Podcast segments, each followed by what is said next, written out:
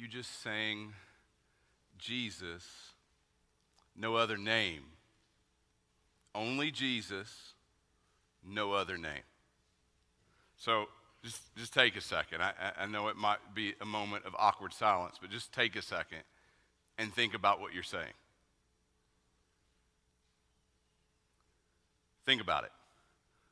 When you say no other name, only Jesus. What does that say about him? He, he has no rival, he has no peer, there is no equal. All value, all worth in him. Purpose, meaning for your life.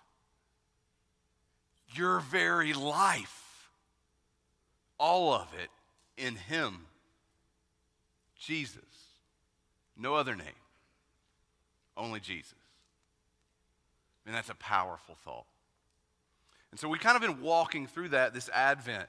We have uh, really wrestled through John chapter 1 a little bit and pulled out some big truths. These are major theological truths, so we've kind of hopped around and just summarized them as we look ahead to Christmas and we look further to the second coming of the King of Kings.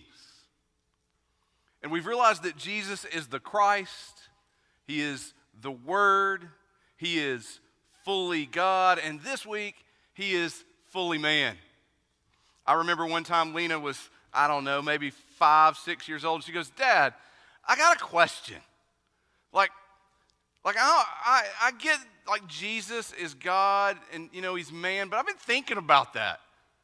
Like, how does that work? I mean, like, really? Like, God can, like, do anything. And, like, there's a lot of things we can't do. So, how does that work? And uh, I, I just told her to call Pastor Mike and ask him.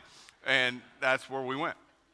No, th- that idea of how the God man exists, fully God, fully man, let's just be real for a moment. We pursue that. We want to understand that more deeply, and we should. It is who He is.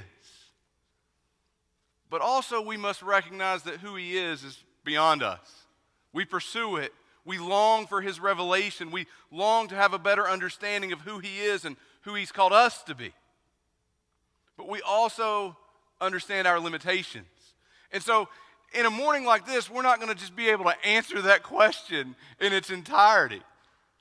And so, what I want to do is, I want to focus on a specific aspect of what it means that Jesus is fully man. But in our FDP this week, you're going to get some really good big ideas that are going to help unpack that in conversations in your home. See, Jesus was born. He was born just like you and I. He, he was like us. He lived among us. He was rejected by us. And he suffered and he died in our place. John chapter 1, verse 9. The true light, which gives light to everyone, was coming into the world. He was in the world, and the world was made through him. Yet the world did not know him. He came to his own, and his own people did not receive him. But to all who did receive him, who believed in his name, he gave the right to become children of God, who were born not of blood, nor of the will of the flesh, nor of the will of man, but of God. And the Word became flesh and dwelt among us. And we have seen his glory, glory as of the only Son from the Father, full of grace and truth. Today, we're going to focus on one specific aspect, and it's an aspect of Jesus' humanity, and I'm going to own it, that's really small. It's probably not the uh, thing you would jump to first. It's probably not a thought that really is, um, again, one that immediately captures your attention when you think about Jesus' humanity. But it's one that's important and it's one that we discuss a lot this time of year his name. The fact that he has a name and a name of a man. You say, well, what does that have to do with Jesus' humanity? Well, I, I hope to kind of put that in your thoughts a little bit that you can leave and let that stir around as you come through Christmas. It's significant.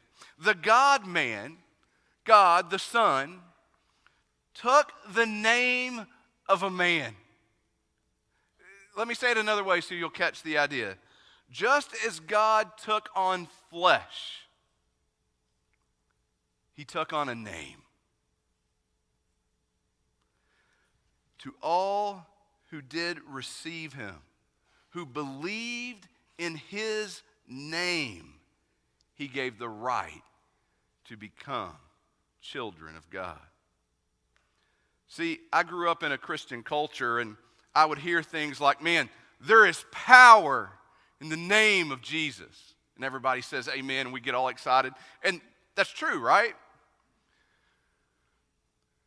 But lots of times in our culture, we like the tweets better than really the understanding. And so I was probably a teenager, and I just thought I could walk around and just yell, Jesus! And like, boom, power. It never even dawned on me that, by the way, none of his disciples would have actually pronounced Jesus. That didn't hit me. Like, I, I didn't even understand what I was necessarily doing. It was just a really good statement that had some partial truth, and so that's what I knew. There is power in the name of Jesus. Jesus. No other name only Jesus. But it's important for us to understand what that means. And I think as we approach Christmas and we begin to think about this, this can be a really, really powerful thought and meditation as you go through the week. So I want to take some time and I want to unpack it. I want to unpack this idea that God took a name, the name of a man, the name of Jesus. And so names are common for us. We know that. I mean, I mean, from the beginning, God names Adam man, right? And we've had names ever since. You have a name, I have a name, and anything that we get, we, we name. We name silly things. But Christmas came early in my house this week. So this week, we got a new puppy. Check out our new puppy. I know, right? Puppies are so cute. This puppy was named months before it was born. Months. Lena had the name picked out. She didn't even know she was getting it. It's just like whenever we get another dog, this is what I'm going to name it. This is Raven. Now, this weird thing about Raven, by the way, Raven's like not black at all, like a ra- I don't know, doesn't fly, but it's Raven. So here's the weird thing about our family. We have this weird rule that all of our pets have to have animal names. So we've had a dog named Cat, we've had a dog named Llama, we have a dog named Badger, and now we have a dog named Raven. Now, I wanted to go with hyena or goose, and I got voted down. All right, it just wasn't going to happen. But I have got Amy to agree. The next dog, probably decades from now, if we make it that long, right? Goose. I've at least got a dog goose. It's not going to be decades. I've already got a name picked out. Names are pretty common to us. They are. I mean, they're, they're familiar to us. So, what's in a name? Now, as a society, we've probably adopted, you know, Juliet's understanding of a name. Now, I know most of you think you know anything about Romeo and Juliet. Not much, but I do remember this part. Do you remember when Juliet is talking and she says back to Romeo, It's only your name that's the enemy. You are what you are, even though you may be a Montague. What's a Montague? It isn't hand or foot or arm or face or any other part belonging to a man. Oh, I wish you had a different name. What is so special about a name anyway? A rose, even if it were called something else, would smell just as sweet. See, we've kind of adopted that idea of a name. It's just a title. It's not really you, doesn't make up anything about you. It's just a way we identify you. We speak, it, but it's not it's not like it's your arm. It's just, it's just a title. And so, because of that, when we read throughout the pages of Scripture, emphasis and emphasis given to name, I think we just kind of gloss over it a little bit. And I want to pull your attention. So, we're going to take a long time to build some context, and then we're going to jump back into the Christmas story. So, when we think about names, you got to realize names are important in the Bible. They're important because they're used to reveal who God is and who He's called us to be. See, your name matters. Your name, my name, it, it matters. Now, not the syllables, not the pronunciation of your name, but the revelation it holds. Its reputation, how it describes you. See, in this way, our names matter. They frame a limited description of us. It's limited because as humans, we're limited. And so our names fall short. It, there's limited knowledge, and even now, twisted up in our sin, watch, we cannot name something so complete that at the moment of hearing that word, that name, all understanding of that being can be comprehended. And even if someone could do that, if God did that for us, we couldn't comprehend the fullness of that being. And so our names fall short, they're, they're partial. I mean, think about this. How many times have you been misunderstood and it drives you crazy? Drives you crazy. And you want to explain it, you want to make sure they understand all of it. It's really hard to do. And so, our names, they're limited descriptions of who we are, of our reputation, of how we're known. But yet, our name still holds a description of us to a certain measure. And that's important because we bear the image of the Creator. We are image bearers. We represent Him. And so our name represents Him. As Jesus followers, we know this is even more so true. We are His ambassadors, we are His representatives to the world with the good news of the gospel.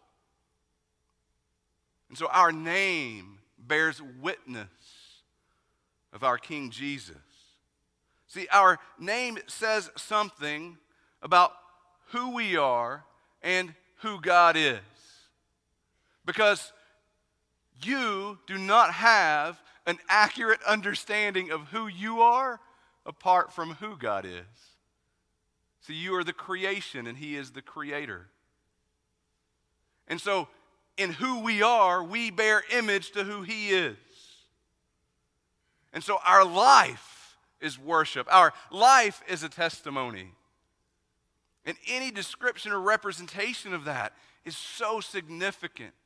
And so Proverbs 22 1 simply says, A good name is to be chosen rather than great riches. Think about this. Would you change your name? Let's say you have a good, outstanding name. Would you change your name for $10 million? Take on, like, you know, a name that just has a bad reputation. Listen, y'all can be spiritual if you want. I've already signed it. Like, it would have happened the moment I had the chance. And the reason I think through that is because, again, I'm just like, oh, I'll just change it.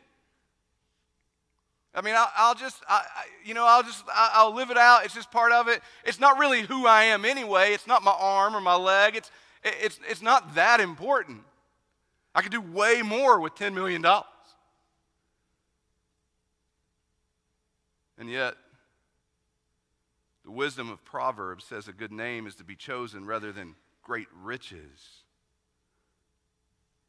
Remember, we're not talking about the pronunciation, we're talking about the revelation, the representation, your reputation in that. A frame, a title of your identity. That's what we're talking about. And so in the Old Testament and in the New Testament, we see God call key servants and change their name. He does this with Abram to Abraham in Genesis 17.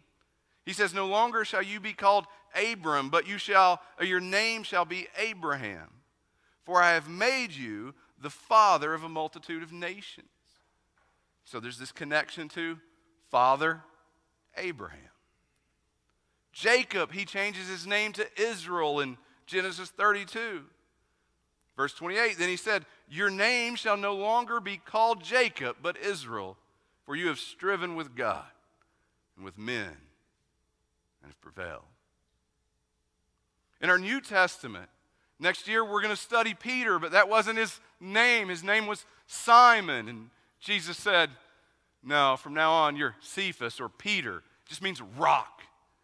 I, mean, I don't know how many times we can do the like rock wrestling reference over the next year. Can you smell with the, you know, you, some of you know what I'm talking about. Smile a little bit. See, look, you didn't think I'd do it. I went for it. I went for it. No, really. He just changed his name to Rock. It matters, right? I mean, if it doesn't matter, why is Jesus doing it? It's happening right in front of us. And so we're seeing that our names matter because they frame a revelation of our identity that is directly connected to our image bearing reputation. And so, if our name matters, man, the name of God matters. I want to give you a few ways. First, the name of God is significant. Psalm 8 9, O Lord, our Lord, how majestic is your name in all the earth. Majestic means great, excellent, substantial, significant. Significant. You can go through verse after verse and read the significance of the name of God.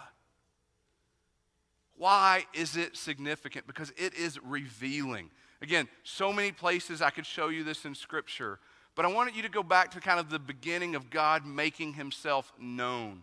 I want you to see the moment in which Moses wants to box in God and identify his name. Exodus chapter 3, you remember the burning bush moment. Beginning in verse 13, then Moses said to God, If I come to the people of Israel and say to them, The God of your fathers has sent me to you, and they ask me, What is his name? What shall I say to them? God said to Moses, I am who I am.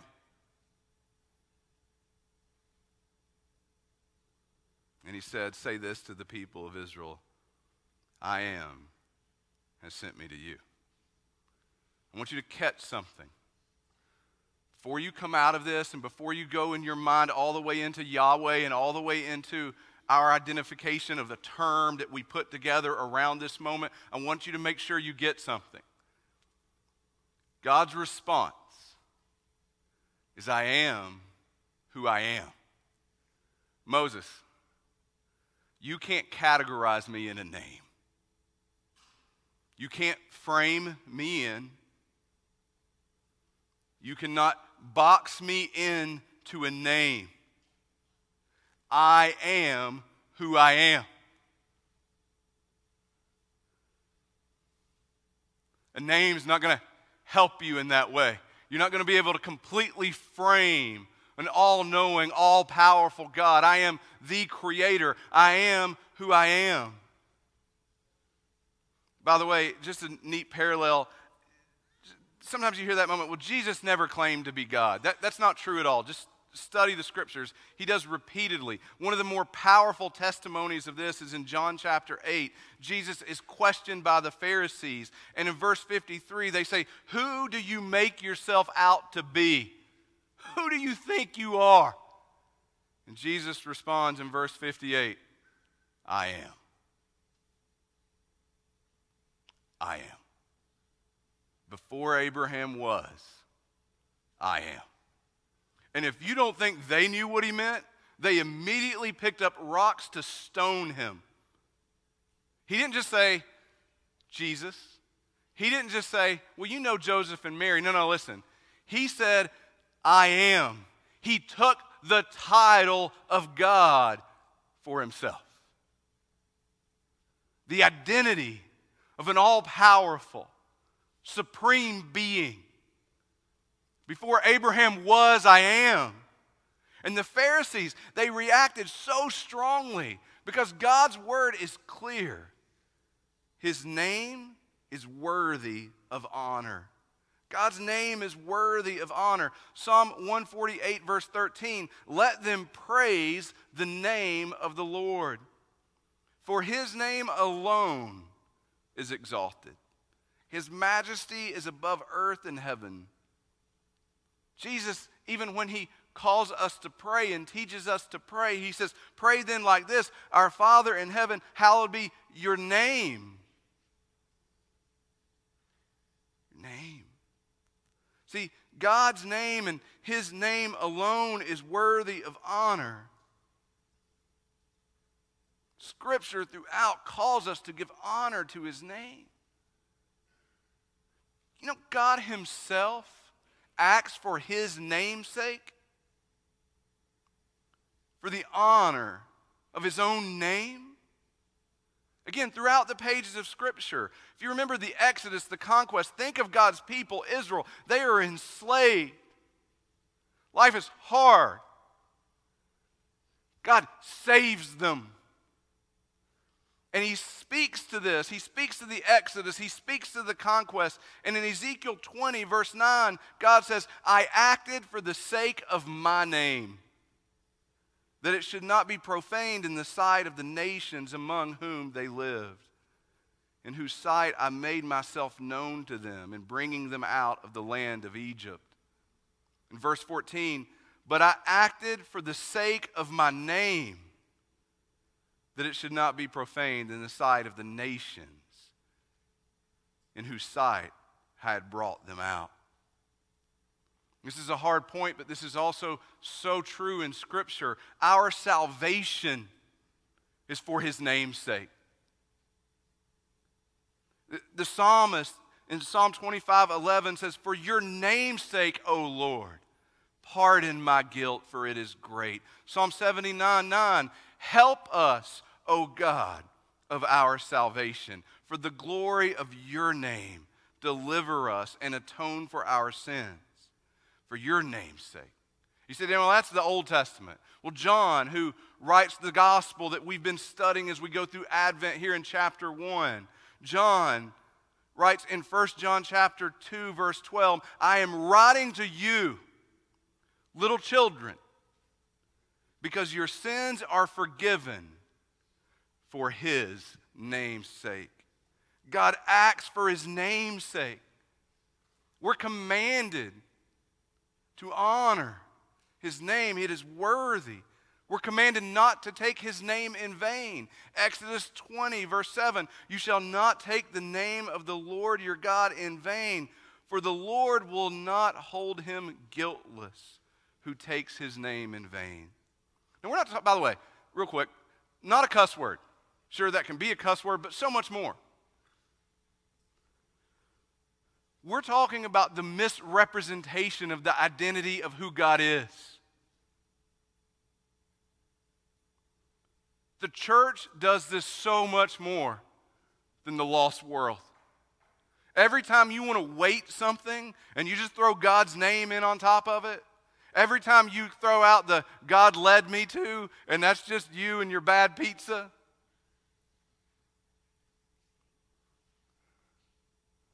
The name of God is worthy of honor and praise. God Himself acts for His name's sake, and He calls us to act and to live for His name's sake. See, now you're beginning to see it from multiple angles. Hopefully, you're meditating. Hopefully, there's enough breadcrumbs there that you're beginning to kind of pick up a trail and put thoughts together, and the Spirit is working in you. Why? Because there is power in the name of Jesus. Not the pronunciation, the revelation, the Word who took on flesh and took a name and so when Gabriel proclaims to Mary in Luke chapter 1, verse 31, don't let it just quickly wash over you, but hear it again anew. And behold, You will conceive in your womb and bear a son. And you shall call his name Jesus. He will be great. And he will be called Son of the Most High. And the Lord God will give to him the throne of his father David, and he will reign over the house of Jacob forever. And of his kingdom there will be no end. And so, Paul in Philippians 2 9, therefore God has exalted him and bestowed on him the name that is above every name, so that at the name of Jesus, every knee should bow in heaven and on earth and under earth. And every tongue confess that Jesus Christ is the Lord to the glory of God the Father. That's Christmas. The Word that took on flesh and took a name as He revealed Himself as God, the Creator. Took on the name for His creation. What makes the name of Jesus reign above every other name?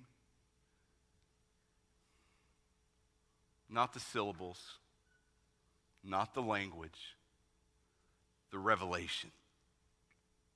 The revelation. His identity, the God man, the Savior, sets apart the name.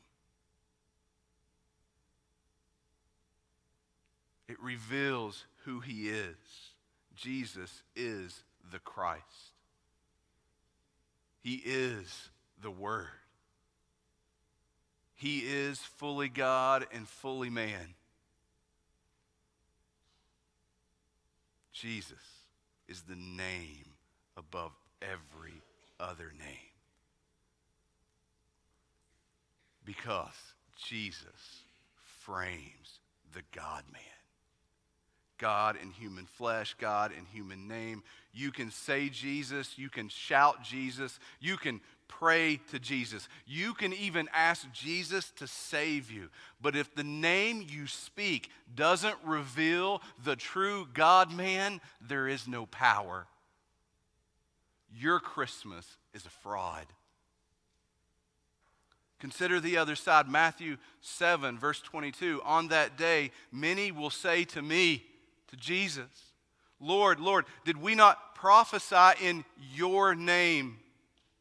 Cast out demons in your name. Make many or do many mighty works in your name. They pronounced the name. They, they claimed power in the name. But they did not identify the name with the God man. They didn't know him. And so Jesus responds back, I never knew you. John chapter 5, verse 42, Jesus says, But I know that you do not have the love of God within you. I have come in my Father's name, in his identity, in his revelation, his authority, and you do not receive me. See, Jesus says, I have come as the revelation of God, the revelation of the Father. And if you do not receive me, then you do not receive him. Psalm 148, 13. Let them praise the name of the Lord, for his name alone is exalted. His majesty is above earth and heaven. Peter, filled with the Holy Spirit, in Acts 4 says, And there is salvation in no one else. For there is no other name under heaven given among men by which we must be saved. And so we hope, this Christmas, we hope in a name that is above every other name. Matthew 12, 21, in his name, in the name of Jesus, the Gentiles, you and I, we hope. Because there is no other name unto salvation. There is no other revelation of God. There is no other God in flesh.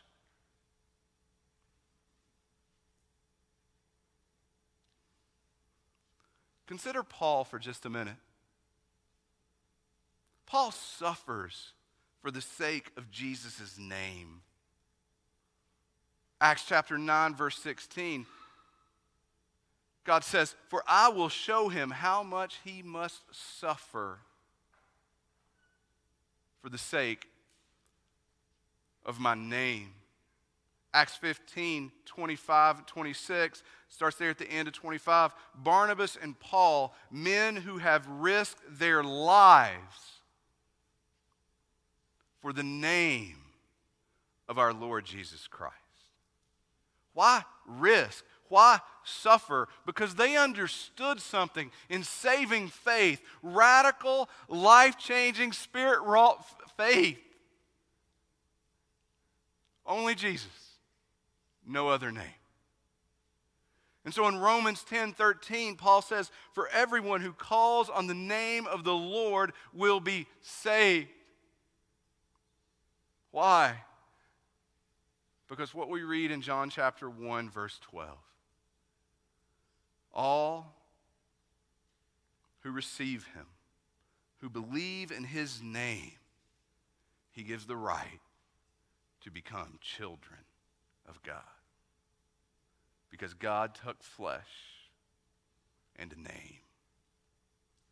This Christmas, listen Behold, Jesus, the God man, the Creator, lowered himself to the creation,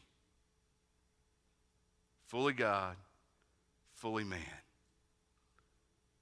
For in him all the fullness of God was pleased to dwell, and through him to reconcile to himself all things whether on earth or in heaven, making peace by the blood of the cross. So here's your application this week go make much of Jesus, speak his name. It should be convicting to us how rare we say his name. How rare praises to him flow from our lips how rare his name comes up at our dinner tables, in the conversations with our kids and our spouses. Go make much of Jesus. No other name, only Jesus. Bless the Lord, O my soul, and all that is within me. Bless his holy name. And whatever you do, in word or deed, do everything in the name of the Lord Jesus. Give thanks to God, the Father, through him. As the team comes up, we're going to pray, and I'm going to ask you not to just listen to me pray, but again, I'm going to ask you go before the Father, ask him to convict you to give you opportunity this week and to send you out to celebrate the birth of your Savior by making much of the name of Jesus. Would you pray with me?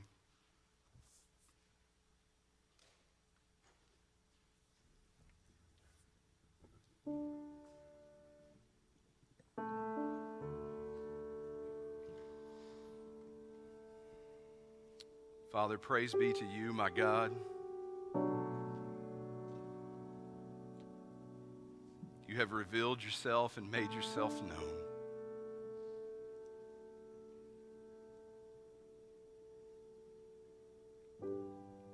Praise be to you.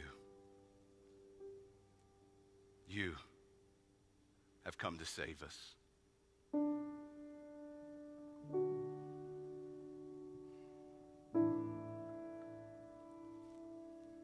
Praise be to you.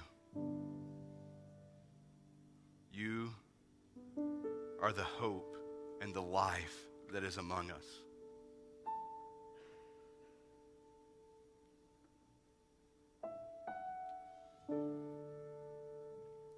Praise be to you,